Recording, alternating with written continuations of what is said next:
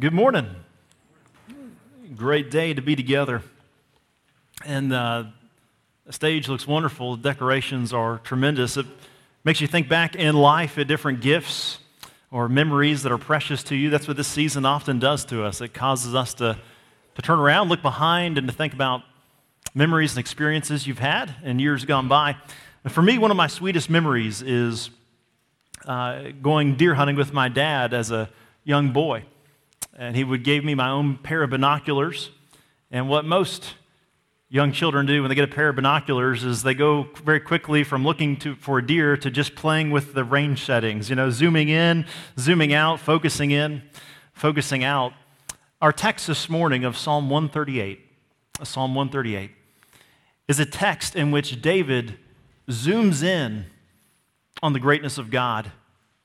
And upon looking in at the person and, and work of, of God, of the Lord, of Yahweh, the personal God of creation, he's captivated with this reality of looking and focusing upon God to say, I am all in for you. That's my only reasonable response is to be all in for you. And then in looking and zooming into God, he's overwhelmed to realize that God deserves even more than all the praise that he can give. God deserves all the praise. Yahweh deserves all the praise of all of his creation all of his creation, from, from kings and governments to young to old, all of his creation, he's worthy of all being all in for him.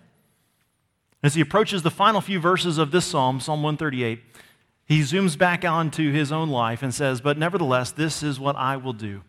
I will not forget who you are. I will stand in your goodness. Please do not forget me. So, like those binoculars, we're going to begin in this text, Psalm 138 zooming into the nature of God and realizing you and I have only one rational response, and that is to be a people who are all in for the Lord, all in for Yahweh. And then we're going to see, again, the reality that we are called by looking at the greatness and magnific- mag- magnificence of God to say that all ought to be all in for the Lord. That to not be all in for the Lord is to rob him of what is rightly his a lifestyle of thanksgiving and praise. But at the end of the day, we have to say, I can't speak for others, I can only speak for myself. What kind of commitment will I make before the Lord? How will I stand before my God? I desire to be all in. We desire to be a church that is all in for the Lord. So, as you have your Bibles, let's begin. And I should say, are you ready or are your binoculars ready? As we notice, first and foremost, let's zoom in together in verses 1 through 3 as we see that the Lord alone, Yahweh alone, is worthy of all of my thanksgiving. And there's two components of this.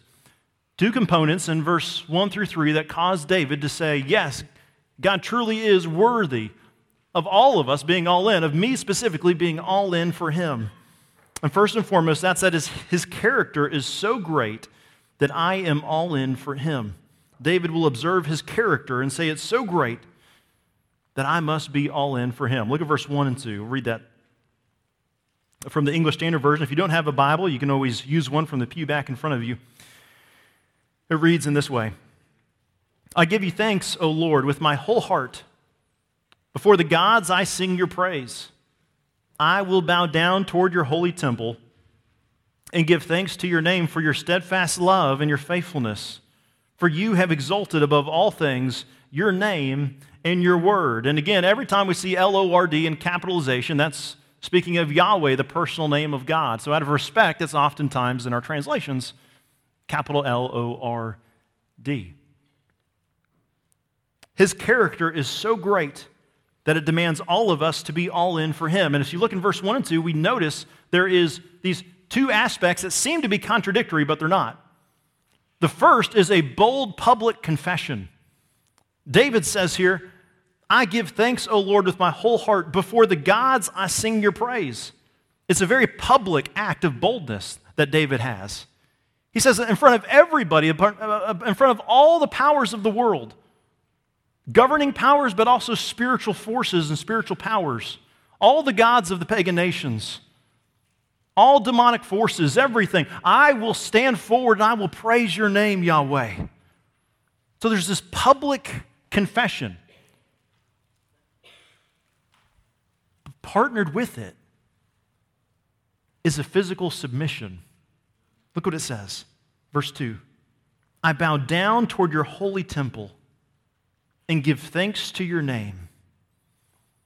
Public confession and yet physical submission. Public confession and physical submission. This is much the lifestyle of the believer. It seems like it's a contradiction. A public confession that says, I am yours, Yahweh, and you are mine. And I'm unashamed to be yours and with my family and my friends and my coworkers and where you've placed me in life.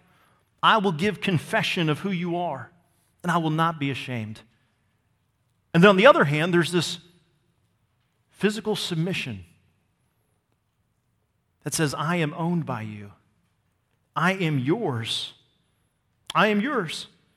This is actually a consistent statement through the, all the Psalms and all the New Testament, for that matter. That the life of being a follower of Christ is marked by saying, Lord, I am yours, and yet I am owned by you. I am yours, and yet I am owned by you. This is what Paul echoes in 1 Corinthians 6. We were, we were bought with a price. We are not our own, so honor God with our bodies. He gives this list of various temptations that, that try to entrap us. He says, No, no, no, no. You, believer, are not your own. You're Yahweh's. Public confession and a life of consistent submission to the Lord. This is who He is. Why? Look at verse 2. And I give thanks to your name for your steadfast love and your faithfulness. This is the, the loyal love of God. You've heard this word probably in Hebrew, this hesed. Hesed. It's this covenant faithful, the fact that God is faithful to his promises, his loyal love to his people, all those that are wrapped up in who he is. He is the promise keeping God. He is faithful to his word. We live in a world of promise breaking. We all break our promises to some extent.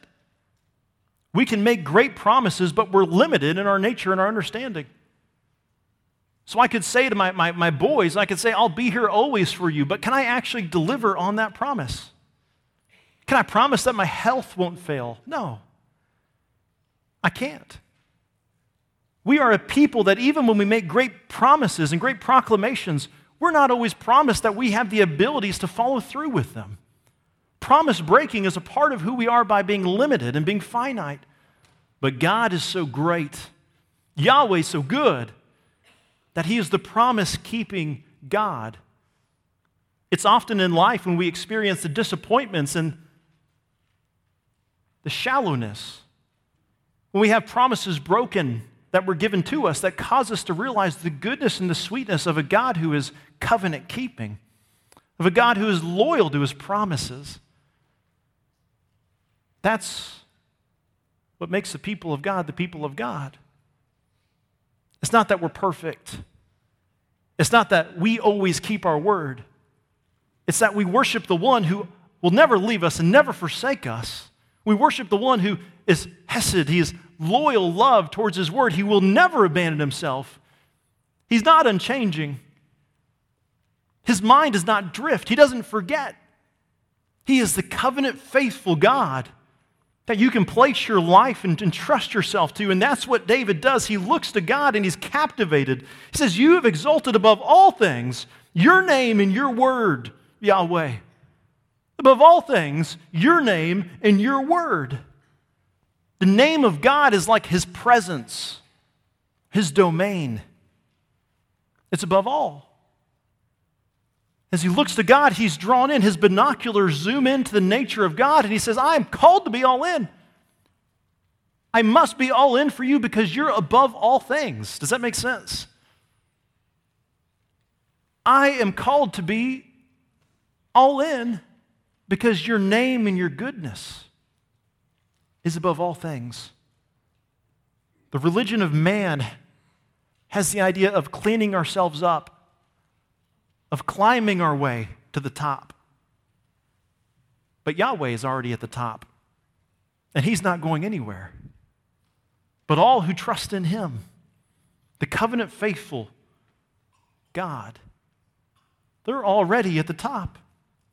not because of their status, but because they're entrusted in the faithful promise of God to bring a people for his own possession from the line of Abram, that we would be one in Christ, forgiven, redeemed, made like the sand in the shore. Our King is good.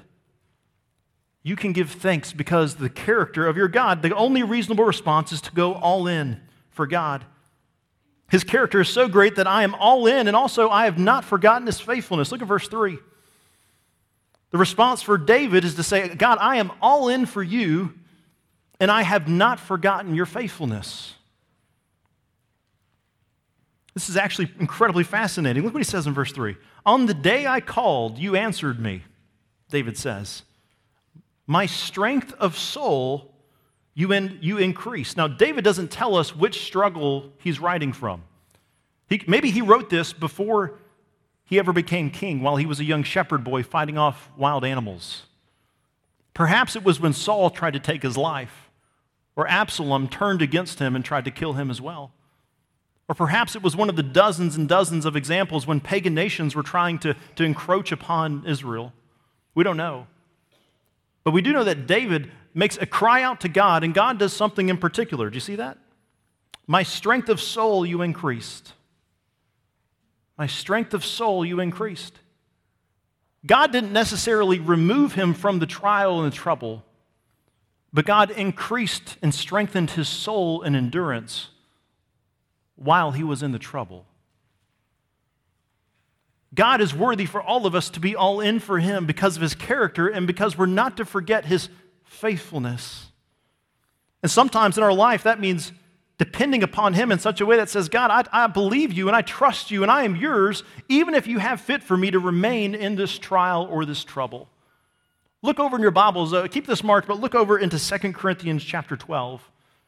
2 Corinthians chapter 12, verse 7 through 10. I think they're coupled so well together.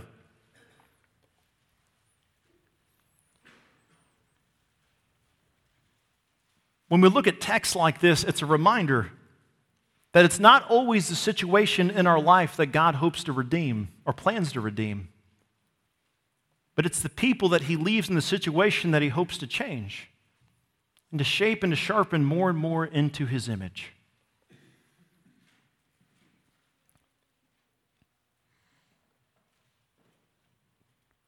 In 2 Corinthians chapter 12, 7 through 10, Paul echoes a prayer that he has prayed multiple times. And he gives us a blessing of an insight into the prayer and the understanding of a mature disciple of Jesus Christ. That there are hurts and times in our life in which we will seek the Lord and say, Lord, please deliver me. Please remove me from this situation. Or please remove this situation from me. And yet, Yahweh, in His goodness, will say no. But just like David processes it and say, When I cried out to you, you strengthened my soul. Look what Paul says when God says, I'm not going to take that away from you. I'm going to leave you with it. Look what he says in 2 Corinthians 12, 7 through 10. Paul says, So to keep me from becoming conceited because of the surpassing greatness of the revelations, a thorn was given in the flesh, a messenger of Satan to harass me, to keep me from becoming conceited. Three times I pleaded with the Lord about this, that it should leave me, but he said to me, My grace is sufficient for you, for my power is made perfect in weakness. And therefore I will boast all the more gladly of my weakness so that the power of Christ may rest upon me. For the sake of Christ, then, I am content with weakness, insults, hardships, persecutions, and calamities. For when I am weak, then I am strong. For when I am weak, then I am strong. This is the cry of the believer. This is why we're to be all in for Christ. Because the character of God is unfailing, but also the Lord in his sovereign wisdom and goodness he knows whether to pluck us out of a situation or to pluck a situation away from us or to say, I'm leaving you there because I want to sharpen you there into my image. Yahweh is the God that you can know. Yahweh is the God that desires to know you. When we focus our lives upon Him, we're left with one reasonable response. And it's to say, God, I am all in, but you are so magnificent and you are so grand that it causes us, when we look at the greatness and the heat and the intensity of God, like being close to an incredibly strong bonfire, the response of zooming in and saying, Wow, this is powerful, I have to step back. That's what David does in our next verses. He looks at God and says, Whoa, God, you deserve all of me. You deserve to consume me, but also you deserve to consume all of them and all of them.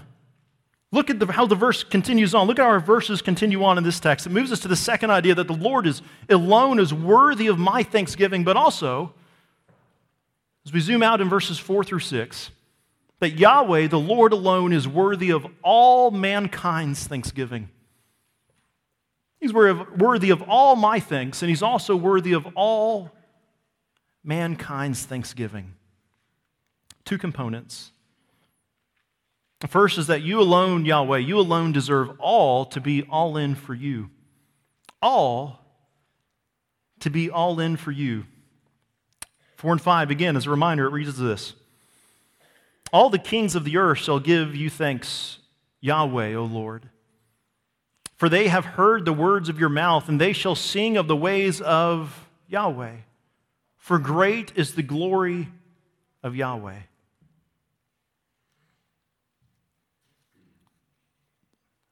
have a question for you. Verse 5 They shall sing of the ways of the Lord. At the end of verse 4 For they have heard the words of your mouth. Have all the kings of the earth heard the words of the mouth of the Lord? There's an instinct that says, well, no. Maybe. But at this time, probably not. But the text is written in a way that's in the, it's in the perfect tense. The idea is that it is so sure to happen, it's so going to happen. You can so take it to the bank. That the greatness of God is so great that all the kings of the earth, like a tsunami of, of greatness, the greatness of the Lord will cover them over. And they will be left humbled and to do nothing but to humble themselves and to sing praise to the Lord. His greatness is so great that it envelops all the peaks of man's greatness. In Psalm 9:5, you can write that reference down. We're not going to look at it, but in Psalm 9:5, the same idea is done with the judgment of God, that the judgment of God will be poured out upon the wicked perfectly.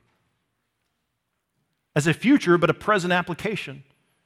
So in that text, if you look around and say, well, the wicked appear to be having a good time. What do you mean the, the, the, wrath of God is poured out upon them? It's, it's so assured that it will happen that it speaks of it like it happened or is happening. The greatness of God is so great that all of the world will come to a confession and understanding that He is great. It says they will sing His praise. All the peoples of the earth have a, a multitude of lifestyles. We all fizzle in our own different way, right? As Americans, or here in East Texas, we all have our own way that pride fizzles up. And for me, I've discovered one of those is your boots. Right? So I got these boots. When I moved here, there are some good looking boots. But I have been complimented on these boots more time than I've ever been complimented on shoes in my entire life. I've had people I've never met before tell me, oh, nice boots. I've never had my shoes complimented as a grown man in my life until I got these boots. And I'm proud of these boots. But we all in our life have our own distinct cultures. What the greatness of Yahweh does in different people in different cultures and different languages. The greatness of Yahweh comes. They're confronted with the gospel, the good news of Christ. It causes their ways to begin to change to the ways of the Lord. They begin to live as Christ in that culture for the glory of God. Look over in Acts 9. Keep this marked, but look over in Acts chapter 9. In Acts chapter 9, verse 1 and 2, Paul is giving his orders, he's giving his request to be able to go and to persecute these believers who seem to be enveloped in this way of life called the way. The way. And we'll see it. It goes to the Jewish people and the Gentile people and the Samaritan people and people of all different lifestyles and beliefs. They begin to hear of Jesus. They begin to hear the news that if you turn and trust in, in Jesus Christ, the God man, that you could be forgiven and have peace and reconciliation with God because of what Jesus has done for you on the cross. He's lived the sinless life you haven't lived. He laid his life down on the cross. He defeated death and he rose again from the grave. And if you will trust in him, you will be forgiven and adopted into Christ. You will have eternal life and you will reign with him and you will live for him today because you are his. This news is spread around and it begins to envelop these Jewish individuals. And their lives begin to be captivated by the way. The way. Verse 5, as a reminder, said in Psalm 138, and they shall sing of the ways of the Lord. But notice in Acts 9, 1 through 2, what he calls the people who are now following after Christ. It says, But, but, but Saul, still breathing threats and murder against the disciples of the Lord, they went to the high priest and asked him for letters to the synagogues at Damascus, so that if he found any belonging to who? To the way, men or women, that he might bring them bound to Jerusalem. The call to Christ is not a debate. It's not a discussion with the King of Kings and the kings of this earth. It's not diplomacy that dances around. It's a tsunami requiring submission of our ways to the way. The call to come to Christ isn't, do you like your life? If you don't like it, here's an upgrade. The call to come to Christ in the gospel says, You love your life, you surrender it, and entrust yourself to Jesus Christ, the King of Kings. For he is the way. He is the way. That's the greatness of what God causes us to do. When we zoom in on God's greatness, it causes, it, it forces us to have a missionary perspective that says others likewise it's for you as well. I'm not going to speak into the details of, I'm sure you're familiar with John Chau and the missionary who gave his life. People are debating should he have gone to these people, knowing that they would probably kill him? What you cannot debate is the fact that this man believed wholeheartedly that Jesus Christ is the way. And he was willing to go all in. God has placed every one of us in a unique position and place. The desire for, for us as his people and the command for us as his people to say, Lord, as I look at my life, is there an area where I am simply living my way, not the way? Is there an area of my life where I'm not singing the ways of the Lord, but I'm holding on with all my grip to my way? Spirit, would you convict me and show me those areas of my life? Because we all have them, myself with a bullet absolutely included. A characteristic of those that come to realize that, that He alone is worthy of having all be all in for Him is this.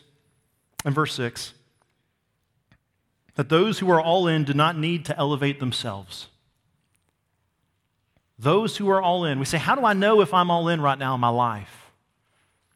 And then, and by the way, what this does, what the Lord's word does to us is what? It causes us to ask this question every hour, doesn't it?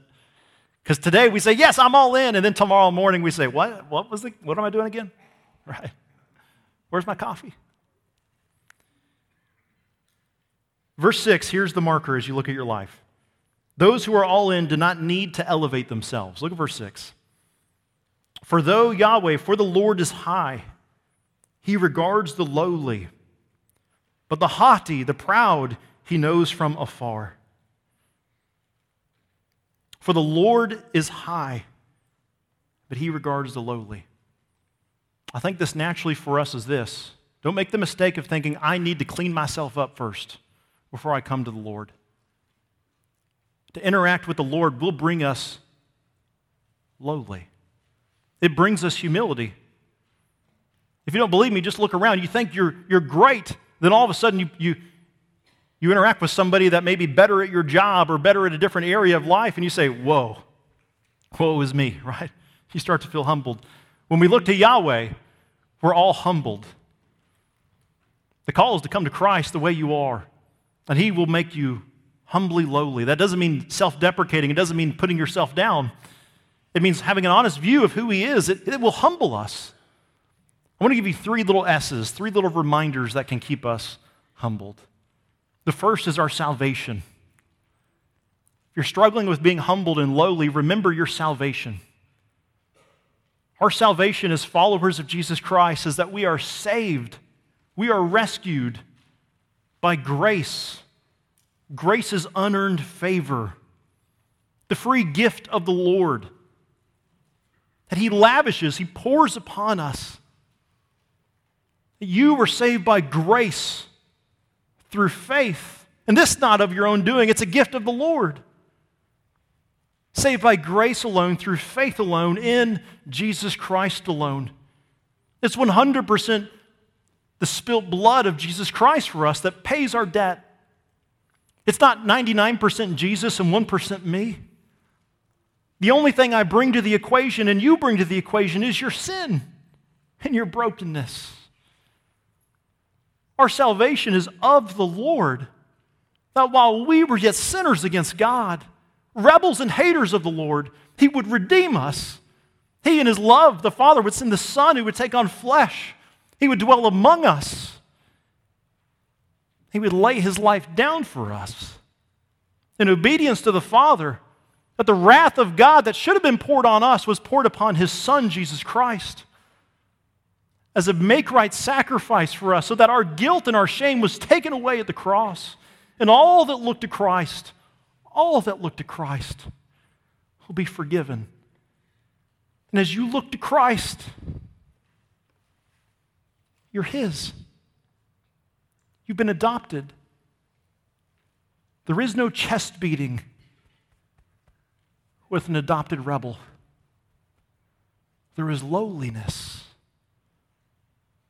because of our salvation. Salvation should be a mark of lowliness in our lives. If you're struggling with lowliness and humility, remember salvation. But secondly, there's servant minded saints, the second S. There's servant minded saints that the Lord gives us as the gift of the local church. The gift of the local church, we pray, is marked by servant minded saints who are on a weekly and regular basis looking at our lives honestly and saying, have you thought about how the gospel impacts this area of your life, Brent? They're massaging the gospel into our lives. So our children have godly teachers that are loving them on a consistent basis to help give the gospel in addition to what their parents are doing. Servant minded saints are able to speak into our lives and wound us for the gospel. What a mark of humility. If you don't have people like that in your life, dig deeper. Dig deeper in fellowship. We need them. If we don't have them, we will slip into pride, not humility. Salvation, servant minded saints, and the Spirit of God, the third S. The Spirit of God. The Spirit of God, He indwells all believers when they come to Christ. The third person of the Trinity, the Holy Spirit, He indwells us and He convicts us. He comforts us, but He convicts us. He searches us. He speaks to us in abundance through the goodness of His God breathed, Spirit breathed word. And He touches the areas of our life that we could never know. One of the, the joys of being able to preach to you on a weekly basis is that it is not uncommon. It's got nothing to do with me. But it's not uncommon that on the same Sunday, I'll get a text from somebody into their retirement years that says, Wow, that was just like it, ooh, just got me right where I needed to be gotten. And then I'll have somebody much younger that will say the same thing. Totally different backgrounds, totally different generations. Yet the Spirit of God uses the Word of God to speak into our lives and to bring us lowly for his kingdom and his goodness. Thank God that our church is called Grace Bible Church and not Works Bible Church, right? Thank God that we're not called Works Bible Church because none of us could get in. None of us are righteous, but grace will make us lowly. Oh, that the Lord would consistently massage that truth into our life. First, we see that the Lord alone is worthy of my thanksgiving. Second, the Lord alone is worthy of all mankind's thanksgiving. And this third truth is really a summary to Psalm 100 and Psalm 138 in this small little mini series. And it's this Thanksgiving theology, that's a belief of God. Thanksgiving theology, it should fuel daily doxology, which just means praise.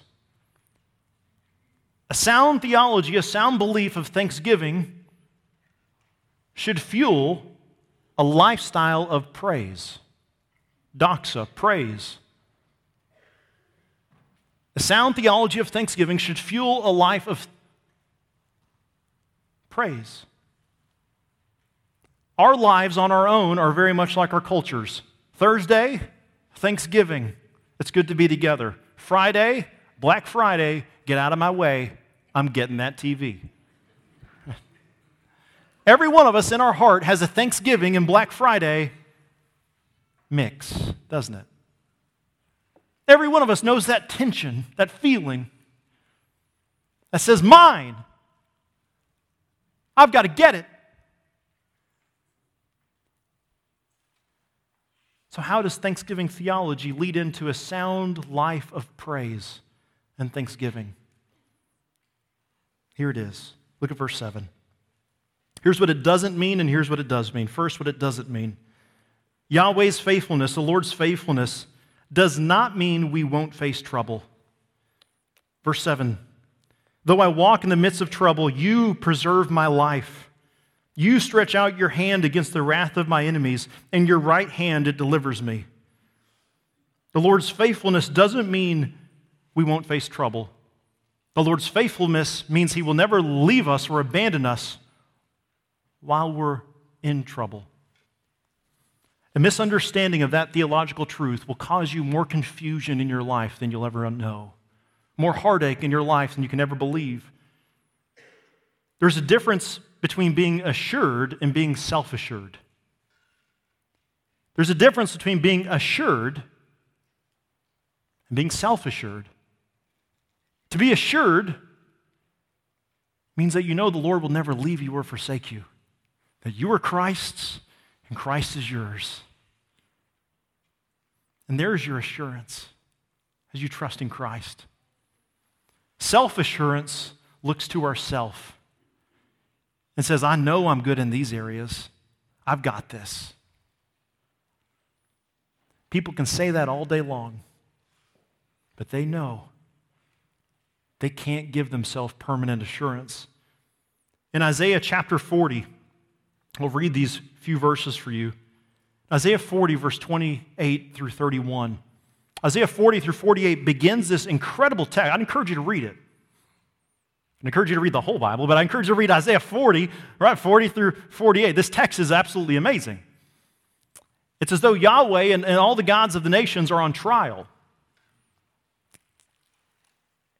And I think we get a good picture between being assured and being self assured. Bill Flynn, who, who, who read this text for us on our night of Thanksgiving, that Sunday night service we had, he noted the fact that the Lord in the second person is used some 20 times back in Psalm 138. Listen to the difference between assurance and self assurance. Isaiah chapter 40, verse 28 through 31. Have you not known, have you not heard that Yahweh is the everlasting God, the creator of the ends of the earth? He does not faint or grow weary. His understanding is unsearchable. His he gives power to the faint, and to him who has no might, he increases strength. That's assurance, church. Here's self assurance. Even youths shall faint and, and be weary, and young men shall fall exhausted. But they who wait for the Lord, their self assurance, here it comes now, now we bring it back to assurance. But they who wait for the Lord, they shall renew their strength. They shall mount up on wings like eagles. They shall run and not be weary. They shall walk and not be faint. Self assurance will rob you but assurance will give you peace through the storms of life that He will never leave you through as you walk through them. Rest in Christ, weary one today. The Lord's faithfulness doesn't mean we won't face trouble. So, what does His character mean? Here's what it means the Lord's character does mean that He will never forsake His people. He will never forsake His people. Verse 8 The Lord will fulfill His purposes for me. Your steadfast love, O Lord, endures forever. Do not forsake the work of your hands. Like binoculars that zoomed in on the goodness of the Lord with his commitment, zoomed out on those all around him. It zooms back and it says, This is what I'm going to do. Because of who you are. Because of who you are, Lord. Your steadfast love, O Lord, it endures forever. I like how the New King James here says, The Lord will perfect that which concerns me. The Lord will perfect that which concerns me. It doesn't mean that you and I, are, as believers in Jesus Christ, are to be passive in life. But it does mean as we trust Him, as we walk through trials and temptations and troubles of life, that we have a King who is working purpose in pain. The faithful love of the Lord, His word and His promise, it will endure forever. And what's the very final line of Psalm 138 say? What's it say? Do not forsake the work of your hands. He knows the Lord won't forsake the work of his hands, but what's he say? Do not forsake the work of your hands. The God of the universe is not too busy for your problems.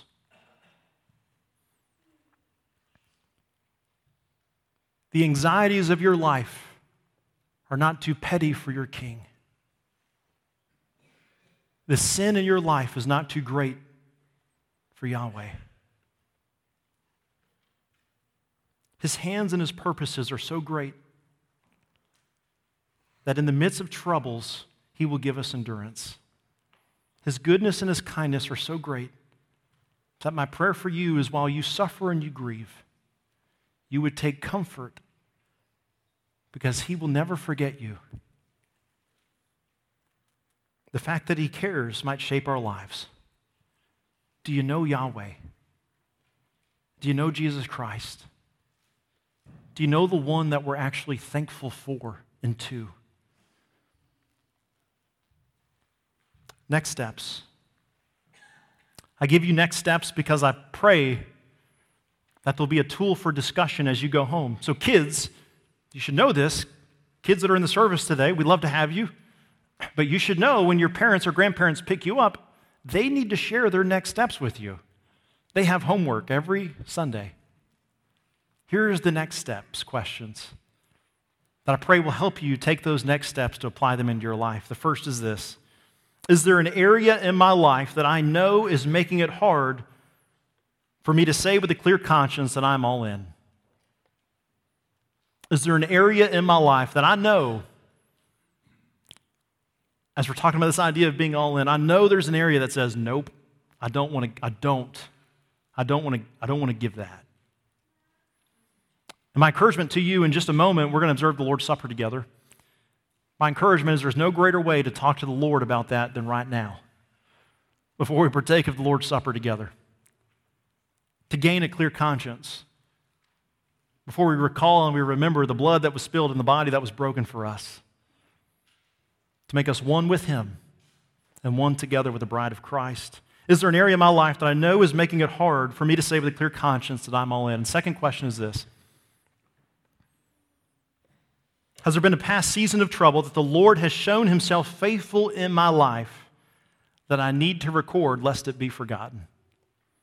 In our new member class, We'll have one of those. We'll meet right over here in the, the first room on the left when you walk into the kids' building. But in our new member class, we have a, a two part class. and then we ask that you would share your testimony with an elder at some point. And some people write it down, and here's what we found is that, be, that becomes one of the sweetest times together because we see how the Lord has been faithful in a host of people's lives, some from violence, some from drugs, some he's just been faithful since they were so young, the Lord would show his saving grace upon them. But is there an area of your life as you look back that you say, you know what, the Lord has been faithful, but I've never told a person about this? There's an area of your life where you feel like, you know what, I have forgotten the Lord. He, he did that for me. Don't forget him. Write that down this week and share it because our Lord is faithful and good. As the servers come forward, the Lord's Supper is an intentional time of remembrance. The Lord's Supper is an intentional time of remembrance. The very last idea we said to recall the areas in life that you may have been tempted to forget. The very last line that David writes in Psalm 138, the very last line? Please do not forget me. Our King Jesus Christ, who came and lived a sinless life, who laid his life down on the cross and calls us to go and to make disciples of all nations unashamedly, to proclaim the gospel to teach people, to baptize them, to train them, and all the things that the Lord has taught. And he gives his church, he gives the body this intentional action of remembrance that they would come together, that they would celebrate the Lord, and they would remember him as a time of remembering. As life gets busy, it's so easy to forget what we're doing. It's so easy to forget our purpose. what the Lord's Supper does for us is this gift that God gives us to stop and to remember, to refix our eyes upon the King. And that's why this is a gift given to all believers. If you know Christ, this is for you, and you're in right standing with the Lord. This is for you. If you've not confessed faith in Christ, this is not for you. But we ask that as it passes around, it in this way would be a symbolic to you. If you've not trusted Christ, as, as the cups come around, the cups and the bread, they're in two cups.